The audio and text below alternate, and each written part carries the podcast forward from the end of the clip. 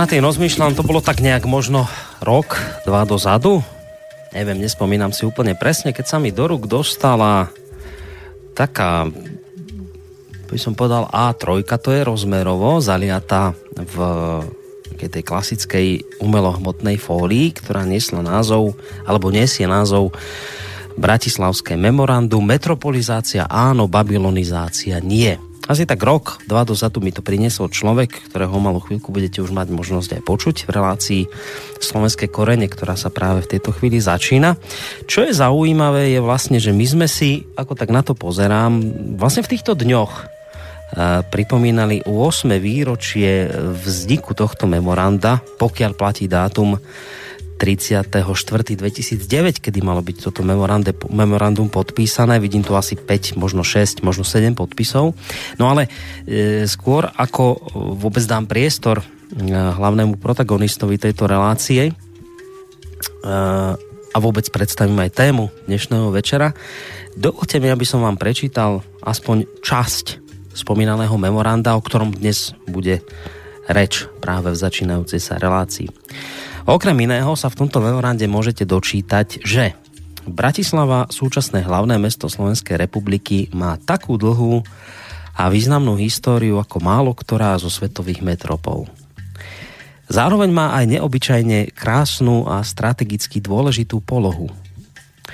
A tieto skutočnosti nás nielen zavezujú konať zodpovedne, ale mali by sa stať aj hlavným zdrojom pozitívnej motivácie všetkých, ktorí chcú toto bohatstvo nielen zachovať, ale aj zveľadiť a obohateného odovzdať budúcim generáciám. Navrhli sme preto vytvoriť jej, teda Bratislavskú, dlhodobú strategickú koncepciu rozvoja pod názvom Národný program urbanizácie Bratislavy ako slovenskej metropoly. Kým hlavné mesto je spravidla iba správnym centrom úradov a vrcholných politických inštitúcií štátu, metropola je už srdcom kultúrneho a spoločenského života celého národného spoločenstva, symbolom vlasti a zároveň centrom štátnej reprezentácie. No a snáď ešte jednu vetu k tomu pridám zo spomínaného memoranda. Rozdiel medzi metropolizáciou a babylonizáciou je zásadný, až až osudový a chybné rozhodnutia majú dlhodobé a často nezvratné následky. To, čo som vám vlastne teraz, vážení poslucháči, čítal, ako som už spomínal, časť Bratislavského memoranda, ktoré, ako som spomínal, asi tak rok, dva dozadu, eh, mi priniesol jeden človek. Ja som veľmi rád, že som ho dnes eh, v skrini objavil.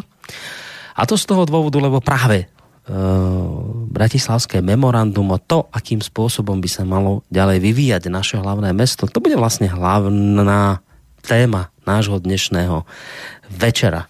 Myslím, že v tejto chvíli by sa patrilo aj privítať hostia, ktorý verím, že už v tejto chvíli eh, netrpezlivo čaká na našej Skyblinke. Mnohí ste viete, že tým hlavným protagonistom relácie Slovenské korene je William Hornáček, predseda Združení slovenskej inteligencie Korene a Slovakia Plus. Ak nás technika nesklamala, mali by sme ho v tejto chvíli mať na Skype. Počujeme sa, pán Hornáček. Dobrý večer. Dobrý večer, prajem, počujeme sa. Výborne, takže spojenie funguje. To znamená, že ak nás technika nesklame, tak najbližšie dve hodinky budete nás dvoch počúvať, teda spolu s Williamom Hornáčkom aj Borisa Koronieho, ktorý v tejto chvíli sedí v Bansko-Bystrickom štúdiu Rádia Slobodný vysielač. Bolo by úplne ideálne, keby to nebol len rozhovor nás dvoch, ale keby ste sa do tohto nášho rozhovoru zapojili aj vyvážení poslucháči. Viem, že si mnohí z vás môžete v tejto chvíli povedať, no dobre, no ja žijem v Košiciach a čo ja mám z Bratislavou? No je to hlavné mesto Slovenska a preto ide o tému, ktorá sa nás všetkých bytostne nejakým spôsobom dotýka. A preto by bolo fajn, keby ste sa do tejto diskusie dnes zapojili aj vy. Tým, že Eh, hostia máme na Skype, to znamená, že všetky tri možnosti, akými sa môžete zapojiť do tejto relácie, sú v tejto chvíli otvorené, teda tak mailová adresa studiozavinačslobodnyvysielac.sk, na ktorú už môžete v tejto chvíli začať písať, ako aj telefónna linka 048 381 0101, no a v neposlednom rade aj tá tretia možnosť, ako sa môžete zapojiť do tejto relácie, je vlastne, že nám napíšete cez našu internetovú stránku Stačí, keď si kliknete na to zelené tlačítko otázka do štúdia a teda napíšete, či už teda nejakú otázku alebo názor k téme, o ktorej dnes e, bude pán Hornáček hovoriť. Ja už som čo to naznačil, ale viacej neprezradím, lebo toto v podstate nechám na neho. E, pán Hornáček, takže dnes by to malo byť viac menej o Bratislave. Akým spôsobom by sa toto naše hlavné mesto mohlo, malo vyvíjať, čo tam funguje, čo nefunguje podľa vašich predstav. Ale skôr ako vlastne sa dostaneme k hlavnému mestu, asi by bolo fajn, aby sme nič neostali dlžní našej tradícii a najskôr začali tým už v tejto relácii známym kalendáriom, teda udalosťami, ktoré sa viažú k dnešnému dňu, teda k 30. E, zle vravím, k 2. máju, ale teda nie 2017, ale rokov minulých, tak ideme opäť na to kalendárium? Samozrejme, pokračujeme v dobrej tradícii. Tak, tak poďte naň. No, dnes máme meno Žigmund, je to zaujímavé meno, je zriedkavé, ale v našich dejinách veľmi významné. A hneď aj prvý dátum sa týka Žigmunda, luxemburského, teda kráľa, aj uhorského. A je zaujímavé, a pripomeniem, že v roku 1412 tento král, Žigmund Luxemburský, podpísal, alebo teda dal do zálohu polským kráľom na 358 rokov, dobre počúvate, až v roku 1770 to vlastne vyplatila a vykúpila Maria Terezia. To znamená, že 358 rokov 16 spiských miest, teda veľká časť východného Slovenska, žila v inom štáte ako my, žila iným spôsobom, inými dejinami. A preto aj keď sa niektorí e, čudujú, že východňari, východňare sú trošku iní ako sme my, tak to má svoje aj historické opodstatnenie to len ako príklad. Skutočne 358 rokov, to je zhruba 18 generácií, čo je skutočne veľa v tom, čom som už mnoho razy hovoril, že naša genetická pamäť je hlboká zhruba tých 22 generácií. Na toto je 18, to znamená, že keby žili ešte snáď 4 generácie, tak už sa stanú celkom poliakmi a celkom inými ako my. No, to len ako príklad. V roku 1424 2. mája práve tento istý uhorský král Žigmund daroval svojej manželke Barbore sedem stredoslovenských banských miest a zvolen. Myslím, že by sme sa mohli poučiť na tom, pretože len toto je jediný zmysel dejín, aj tohto nášho kalendária, že ako králi, ako teda tí súverejní rozhodovali o veciach a o ľuďoch, o ich osudoch, skutočne teda spôsobom, ktorý dnes už považujeme za nepriateľný, hoci treba povedať aj to, že aj dnes sa nájdú oligarchovia, ktorí majú ešte ne, pomerne viac peňazí a nepotrebujú dávať do zálohy nič, naopak do zálohy berú oni, celé štáty a rozhodujú o ich osudoch, čo si myslím, že dokazuje aj dnešná súčasná situácia a nebudem teda hovoriť ďalej, pretože naši poslucháči sú zrejme dostatočne informovaní. 2. maja roku 1702 vypukla vojna o španielské dedictvo najkrvavejší konflikt 18. storočia a zároveň prvý globálny konflikt dejinách ľudstva. Táto vojna o španielské dedictvo medzi Habsburgovcami a francúzským kráľom Ludovitom XIV, ktorý si nárokoval na rozsiahle španielské dedictvo, e, ktorého súčasťou bolo aj Neapolsko, Milánsko, španielské Nizozemsko a aj zámorské državy, preto teda ten globálny konflikt prvý, zasiahla aj Slovensko. To je tiež poučné, pretože aj dnešné veci, ktoré sa síce zdajú, odohrávajú ďaleko od nás, niekde v Stredomori alebo ešte ďalej, sa nás bezprostredne dotýkajú a hrozia, takisto ako vtedy tým, čo sa stalo. Takže súčasťou tejto vojny v rokoch 1703 až 1711 bolo povstanie Františka II. Rákociho, ktoré sa z veľkej časti odohrávalo na území Slovenska a zo slovenských stolíc eh, zverbovali veľmi veľa nováčikov. Okrem iného aj známeho Juraja Janošíka, ktorý potom zbehol z tejto armády a tak ďalej. Ale predovšetkým znamenala totálne spustošenie Slovenska. Ak si predstavíme, že taká armáda, ktorá mohla mať vtedy 10-20 tisíc ľudí aj viacej, išla pomedzi mestečka a, a dediny, cez ne teda, a potrebovali jesť aj iné náležitosti, tak v takých dedinách, ktoré mali povedzme 400-500 obyvateľov, čo boli bežné dediny, dokonca aj veľké dediny vtedy, po nich zostala skutočne doslova potopa. Bola to, bola to hrôza pre Slovensku a čas východného Slovenska zostala úplne vyľudnená. Takže keď dneska si niekto robí také, by som povedal, oslavné chúčky, aby sme toho pána Rákociho a, a jeho osobné stižiadosti oslavovali a ja neviem, slávili a pripomínali si, tak treba povedať, že pre slovenský národ to nebolo nič, nič pozitívne, naopak skutočne znamenalo takmer, ako hovorím, vyľudnenie veľkej časti Slovenska, jeho, jeho totálne ožobračenie, z ktorého sa spametávalo Slovensko roky. No, 2. mája roku 1882 sa za účasť úvozovkách, ja som dal úvozovky, pretože tu je síce napísané nevlastenecký a panslavistický, ale to boli vlastenecké, ale neboli vlastenecky uhorské, ale boli vlastenecky slovenské. Tajných spolkov vylúčili 12 slovenských študentov z evangelického líca v Prešove. Významné osobnosti neskôršie, ktoré aj teda deti významných osobností. To je tiež jeden z príkladov, aby sme si mohli uvedomiť, že pokiaľ nebudeme žiť vo vlastnom štáte alebo budeme žiť v súštáti, kde budú rozhodovať iní o tom, či máme byť pán Slávy, alebo či sa máme hlásiť ku svojej slovanskej či slovenskej identite a budú nás dokonca za to trestať, tak potom si uvedomíme nenahraditeľný význam vlasti ako, ako domova, ktorý je skutočne iba jediný a jeden na svete. A tu by som vám do toho len trošku, pán Hornáček, vstúpil. Ja som vám bol minulé, to je tak možno mesiac dozadu, neuveriteľne prekvapený, zaskočený, nemilo, skutočne nemilo, lebo samozrejme ten, ten pojem, ktorý spomínate, panslavizmus, ten bol veľmi hojne používaný práve v časoch štúrových ako niečo negatívne. A tí pánslávy bojujúci za slovenský jazyk a slovenskú reč a neviem čo, pánslavizmus, vtedy sa trestal, to bolo niečo veľmi negatívne a zlé.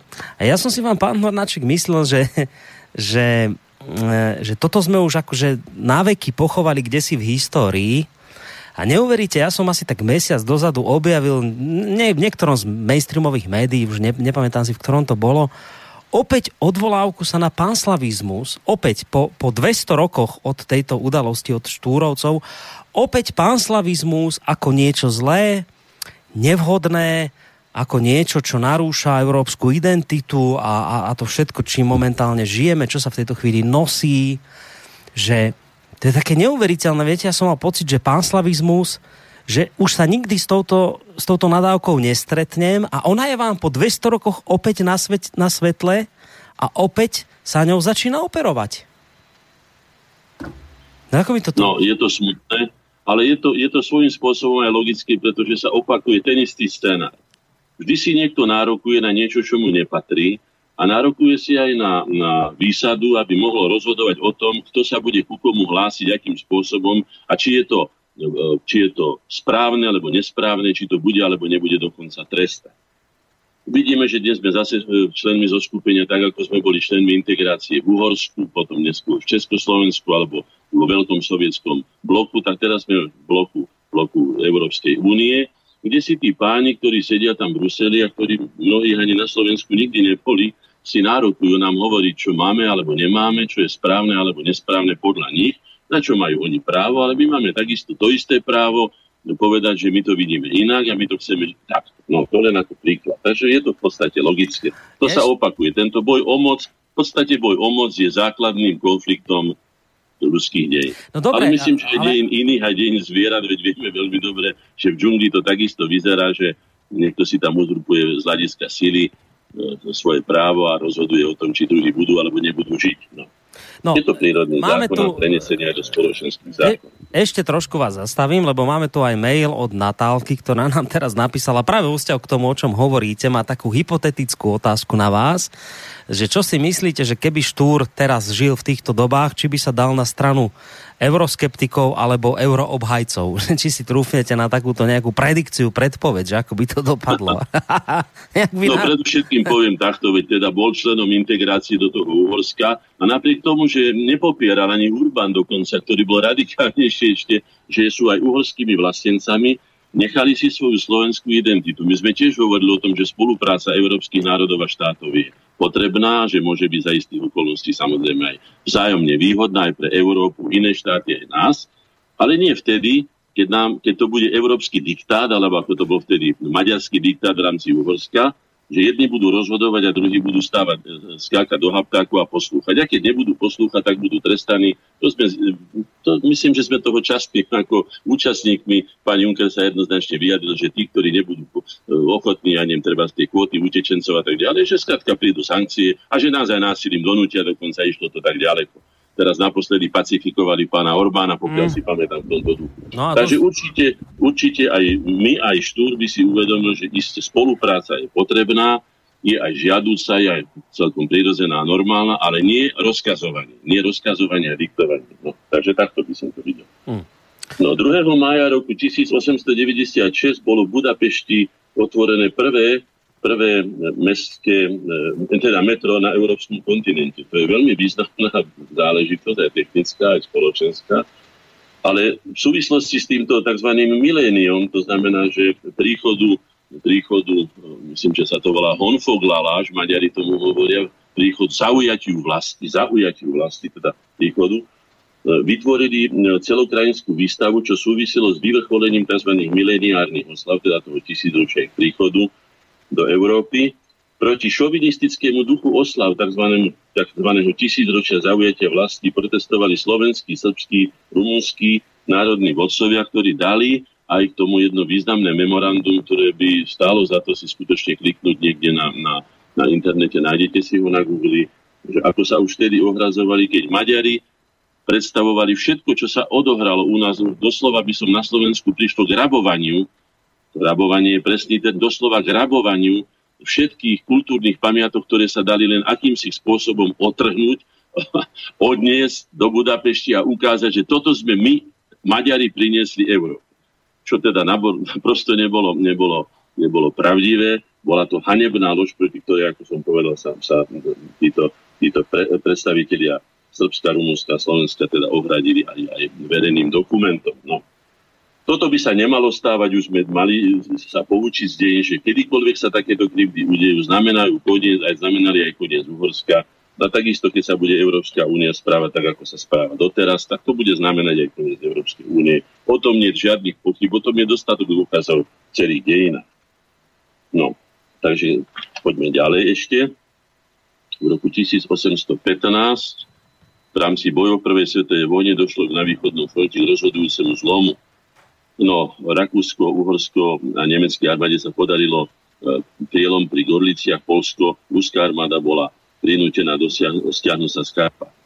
V roku 1918 e, Najvyššia vojenská rada dohody, zložená z predstaviteľov Veľkej Británie, Francúzska a Talianska, rozhodla, že československé légie v Rusku majú byť čo najrychlejšie dopravené e, do Francúzska. No tam vtedy išlo rôzne názory na to, či majú sa prebiť smerom na západ, pomedzi teda vtedajšiu občianskú vojnu, ktorá tam prebiehala, alebo či teda nakoniec vyťazila koncepcia Štefánikova, ktorá bola najhumanistickejšia, preto bol aj Štefánik veľmi oblúbený u legionárov, že teda sa prebili smerom do Vladivostoku a odtiaľ smerom do Európy a tým si zachránili mnohý život a nezasiahli do občianskej vojny, ktorá bola skutočne, alebo mala byť záležitosťou predovšetkým e, národov, ktoré žili na tom území, teda Rusov, Ukrajincov a ďalších. No, potom je tu zaujímavá informácia, že 2. maja roku 1920 ružomberského kniaza a predstaviteľa Slovenskej ľudovej strany Andreja Hlinku na jeho pare napadli a zranili dvaja sociálno-demokratickí radikáli. No, títo socdemáci, ktorí, e, neviem, nemali na Slovensku veľkú ani tradíciu, ani veľkú obľúbenosť a veľmi, veľmi divoko chovali voči našim predstaviteľom a došlo aj k zabitiu na, na, na, na na mítingu Slovenskej ľudovej strany, myslím, že to bolo práve na Orabe v námestove, že, že tam skutočne zabili aj ľudí, títo sozdemáci, takže a treba si uvedomiť, že boli to socialistické hnutia, ktoré vyústili v komunizmus a nakoniec aj, aj vo fašizmus, teda nacizmus. No. Bolo to na nacionálno-socialistická strana Nemecka bol ten nacizmus. Treba sa nad tým zamyslieť a uvedomiť si, že skutočne rôzne klišie sa tu na medzi ľuďmi sa tu háže všelijakými pojmami, ale že by sa zasiahlo do ich podstaty, ako vznikali a z čoho oni vzýšli, tak potom by sme sa dozvedeli skutočnú pravdu o dejinách a o ich pohyboch. Je tu zaujímavá informácia, ktorá sa ma týka aj preto, že som po matke Oravec. V roku 1953, 2. mája, po skúšobnej prevádzke uviedli Oravskú priehradu, najväčšiu vodnú nádrž na Slovensku. Jej výstavbu začali už v roku 1941. Umelé jazero má plochu a tak ďalej a tak ďalej. Zalialo tam 4, 4 staré oravské osady, teda dediny, Slanicu, osadu, Oravské hamre a tak ďalej. A Orav. No, je to aj pre nás preto zaujímavé, že najstarším našim členom bol pán profesor Danišovič, ktorý bol autorom projektu Oravskej priehrady aj, aj niektorých ďalších priehrad na Varskej kaskade snad najvýznamnejšia osobnosť slovenskej vodohospodárskej školy, ktorá mala skutočne svetové meno a verím, že si ho aj udrží. No a v roku 1997 v Banskej Bystrici uskutočnil lekársky tím Rooseveltovej nemocnice prvú transplantáciu pečenia na Slovensku. Aj to je pre nás Slovákov významné, je to skutočne tá, tá skutočná, pozitívna, kladná štátna reprezentácia k tomu netreba nakoniec nič dodávať. Tam nepotrebujeme žiadne ideológie, žiadne, žiadne kampanie reklamné, nemusíme podvázať, nemusíme... Skrátka, to sú fakty, ktoré sú obdivuhodné, ako sme uskutočnili jednu z prvých transplantácií srdca v Bratislave potom, tak aj túto transplantáciu pečenie. Tomu treba len poblahoželať slovenskému národu a priaci, aby tá štátna reprezentácia prebiehala skutočne v takýchto intenciách, ktoré sú obdivuhodné, chválihodné ktoré uznáva aj svet. Hm. Tak toľko by sme si mohli povedať na zajčok. Dobre, Kalendár. takže kalendárium je za nami. Najdôležitejšie informácie viažúce sa k 2. máju z dôb minulých máme za sebou. A skôr, ako sa teda dostaneme k našej eh, hlavnej téme dnešného večera, tak keď už sme si jednu tradíciu v podobe kalendária splnili, tak si splníme aj tú druhú tradíciu, že vlastne vždy taký ten úvod a kalendáriu oddelíme od hlavnej témy pesničkou ktorá tak trošku v tejto chvíli aj možno naznačí e, tú našu tému, ktorej sa budeme venovať práve po nej, po, hudb- po tej hudobnej prestávke, pretože svojho času uh, Tublatanka naspievala takú pesničku, že mesto nesplnených snov. Tak možno aj o meste, možno nesplnených snov bude naša dnešná relácia.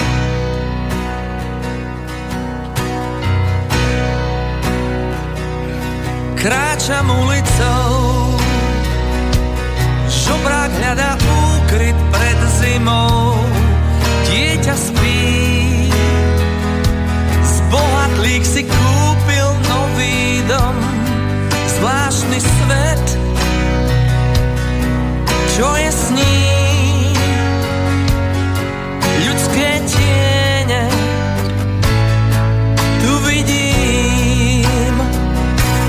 Často sa mi zdá,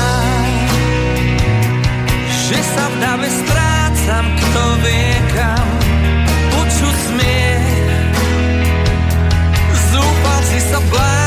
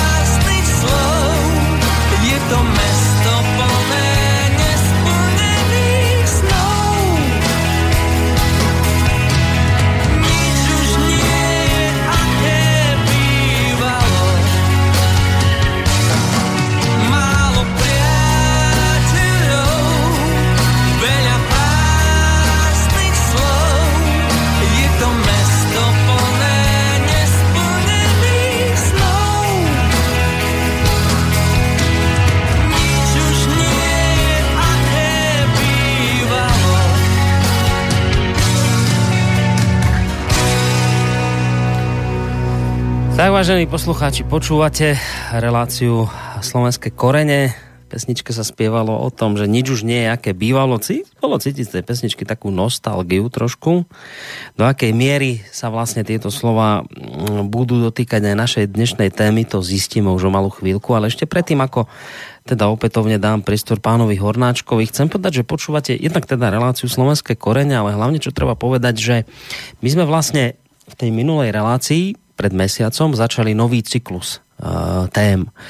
Uh, tí, ktorí nás počúvate pravidelne, iste viete, že donedávna sme tu mali takú, takú, taký veľký cyklus tém, kde sme sa bavili o novodobých dejinách, o tom, ako to vlastne v skutočnosti bolo. bolo. To bol vlastne cyklus zameraný na, na akoby tú cestu Slovenska k samostatnosti. No a my sme o jednu reláciu dozadu rozbehli nový cyklus tém, ktorý má názov Slováci, Slovensko, svet. Pokiaľ patríte k našim skalným poslucháčom, poslucháčom, tak iste viete, že v tej minulej relácii sme sa venovali seba prezentácii. Tomu teda, do akej miery my sa ako Slováci vieme prezentovať, do akej miery si možno my sami škodíme, do akej miery si vieme, e, sa vieme predať v úvodzovkách. No a dnes pán Hornáček navrhol, že teda v rámci práve tohto cyklu Slováci, Slovensko, Svet by sme sa mohli pozrieť na štátnu reprezentáciu Slovenskej republiky a teda hlavné mesto Slovenskej republiky Bratislavu, do akej miery? Tak ako sa to píše v spomínanom bratislavskom memorande, ktoré som vám prečítal v úvode, e, by som si z toho teraz zase niektoré vety zobral, tak mohli by sme si tú otázku položiť vlastne aj do akej miery tá slovenská spoločnosť, ktorá stojí podľa memoranda pred eh, osudovou výzvou reprezentovať svoj autentický prínos do klenotnice ľudskej civilizácie aj prostredníctvom svojej metropoly, dokázala, že sme nielen starobili, ale aj životoschopný a tvorivý moderný politický národ. Tak budeme to práve na tieto otázky hľadať dnes odpovede. Ešte skôr ako dám pánovi Hornáčkovi priestor a ozvučím mu mikrofón, chcem povedať také tie technické informácie, že samozrejme môžete nám v prípade, že vás táto téma zaujíma, máte nejakú otázku alebo názor, môžete nám napísať na mail studiozavinačslobodnyvysielac.sk alebo cez našu internetovú stránku, keď si kliknete na, na tlačítko otázka do štúdia, alebo máte možnosť aj priamo zatelefonovať na číslo 048 381 0101. Tak, pán Hornáček, pokračujeme teda v našom cykle. Áno. Slovensko, Slováci, Slováci, Slovensko, svet. A teda po tej seba prezentácii z minulého mesiaca sa dnes ideme trošku pozrieť na tú našu štátnu reprezentáciu Slovenskej republiky. Pokiaľ ide teda hlavné, o hlavné mesto e, Slovenskej republiky, Bratislavu. Neviem, ideme sa hneď pustiť do tej Bratislavy, či ešte niečo možno... Nie, nie, nie, nie. Ja si myslím, že by sme mali logicky napojiť, veď nie všetci počúvajú všetky relácie, tak by som stručne len povedal, že základným zmyslom do tohto cyklu Slováci, Slovensko, svet.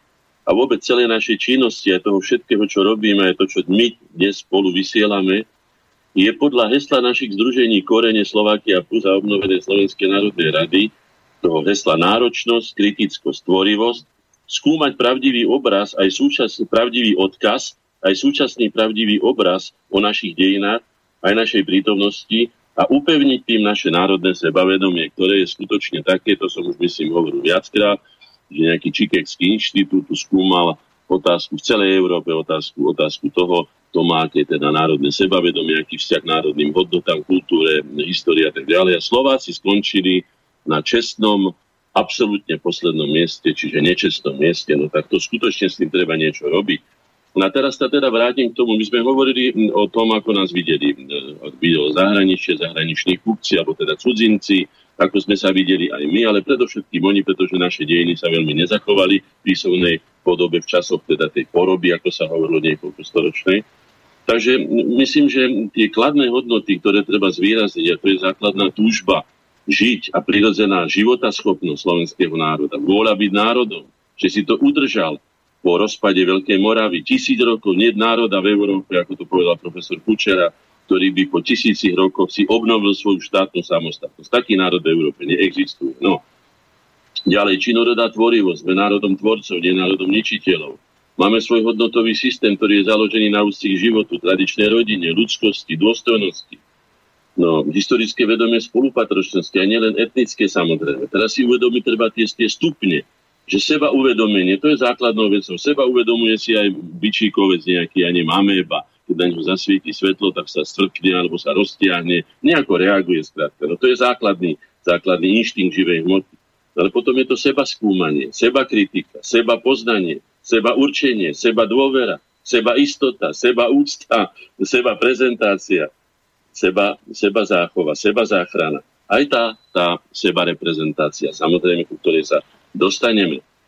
My sme sa pokúsili práve pri obnovení Slovenskej národnej rady, ja som napísal scéna slovenskej rapsódie, to bola taká scenická mozaika, kde boli aj živí ľudia, živé vystupy, potom prestrihy, no, potom piesne, no, rôzne vystúpenia, samozrejme sekvencie, ktoré mali za úlohu, bolo to na Devíne, myslím, že to je to, čo miesto, ktorému sme veľmi dlžní. Neviem si predstaviť, že by mali napríklad Američania taký devín, ktorý je onfalom, teda centrom, centrom slovenského aj slovanského kultúrneho sveta, odkiaľ vyšla tá misia písma slovanského až teda do Moskvy a tak ďalej, cez celý Balkán. Že by ho nechali takto chátrať, že by ho nejakým spôsobom neoživili, ale budeme o tom hovoriť neskôr. No, bol by som rád, keby sme si teda toto uvedomili, že sme skutočne ľudia, ktorí môžu byť a majú právo byť sebavedomí a hrdí na to, že prekonali veľmi ťažké dejiny a že si zachovali svoj základný azimut, svoje základné smerovanie tej dôstojnosti spoločenského alebo spoločného kolektívneho života, slobode, zvrchovanému rozhodovaniu, čo sa dá iba, ako sme zistili aj my, naša generácia, len vo vlastnom štáte. Máme veľmi dobré skúsenosti, čo je to štát nemať, dlhoročné historické skúsenosti, ale tých skúseností, čo to znamená štát mať a čo s ním robiť, ako sa v ňom správať, tých máme málo. A keď sme my tento proces v roku 1990 na koreňoch začínali, už vtedy sme si uvedomovali a sme to prijali ako teda skutočnosť, že to tak je, že bude to trvať minimálne tri generácie, kým si celá slovenská spoločnosť uvedomí tú hodnotu, čo je to, mať vlastný štát a neho prostredníctvom presadzovať svoje záujmy a, a zvrchovane rozhodovať o svojom posude. Takže to by som povedal, že to sú také skutočne, že sme vôbec národ, veď nie každému etniku sa to podarilo. Mnohé národy splynuli a zanikli. Je, je viac ako 300 národov, čo viem od, nich a, a okolo tisíc národností.